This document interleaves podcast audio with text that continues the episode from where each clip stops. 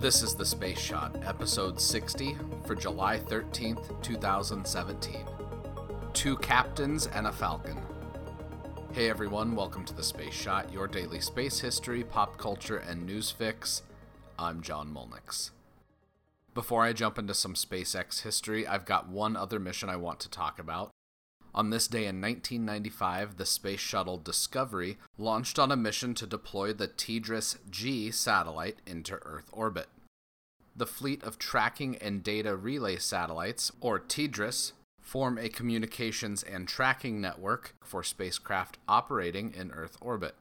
Before this network of satellites, spacecraft had to wait until they were over a permanent or temporary ground station to communicate with spacecraft ground teams or operators. This led to long periods where crews and satellites would be out of contact with the ground, which is not ideal for human missions.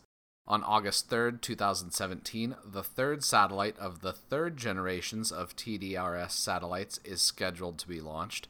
This satellite will bring improved communication between ground and space assets for NASA.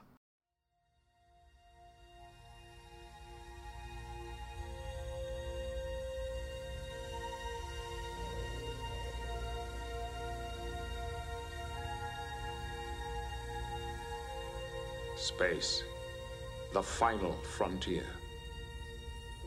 These are the voyages of the Starship Enterprise.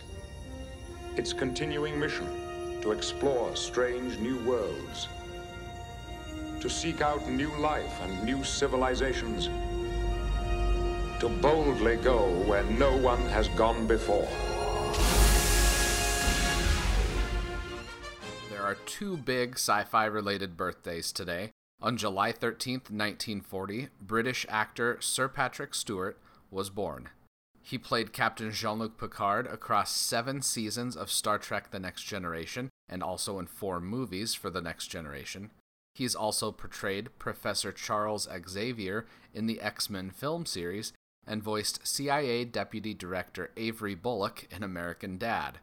In addition to his film and television roles, he's also a stage actor appearing in Royal Shakespeare Company productions. Be sure to have a cup of tea Earl Grey hot today. I know I just did. The other sci fi actor with a birthday today is Harrison Ford, who was born on this day in 1942. Ford has played Indiana Jones, Jack Ryan in the Tom Clancy movies, President James Marshall in Air Force One, and tons of other roles going back to the 60s and 70s. He also played Rick Deckard in the sci fi classic Blade Runner and is set to reprise that role in Blade Runner 2049, which is due out later this year.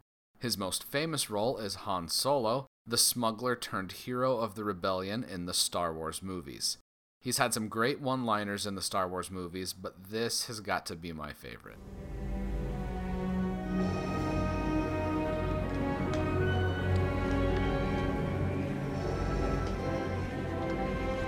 I love you. I know. Since we're talking about Star Wars, it's time to talk about the Falcon. No, not the Millennium Falcon, but the last Falcon 1 flight that launched on this day in 2009. Three, two, one, T0, plus one, plus two, plus three. We have liftoff, SpaceX Falcon 1, carrying RazakSAT satellite for ATSB. Falcon 1 has cleared the tower.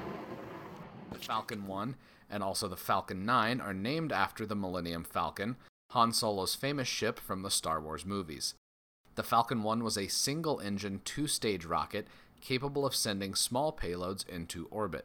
The final Falcon 1 launch took place at the Reagan Test Site on Omelek Island at the U.S. Army Kwajalein Atoll Station. The payload for this final flight was the RazakSAT satellite for Malaysia, which was designed to provide imaging for natural resource management in Malaysia. Originally, SpaceX had had plans to upgrade the Falcon 1 to the Falcon 1E, but those plans were abandoned. Instead, SpaceX focused their efforts on the Falcon 9 and making that rocket as reusable as possible. Tomorrow, New Horizons. Thank you all for listening to the show. Producing a daily podcast takes a lot of time, and I would love if you could take just a minute to leave a review or rating in Apple Podcasts and let me know what you think. If you're so inclined, you can ask me questions and chat on Instagram and Twitter. Find me at John Molnix pretty much everywhere. Subscribe to the podcast and share it with anyone you know that loves history, space, or pop culture. I'm John Molnix, and I'll catch you on the flip side.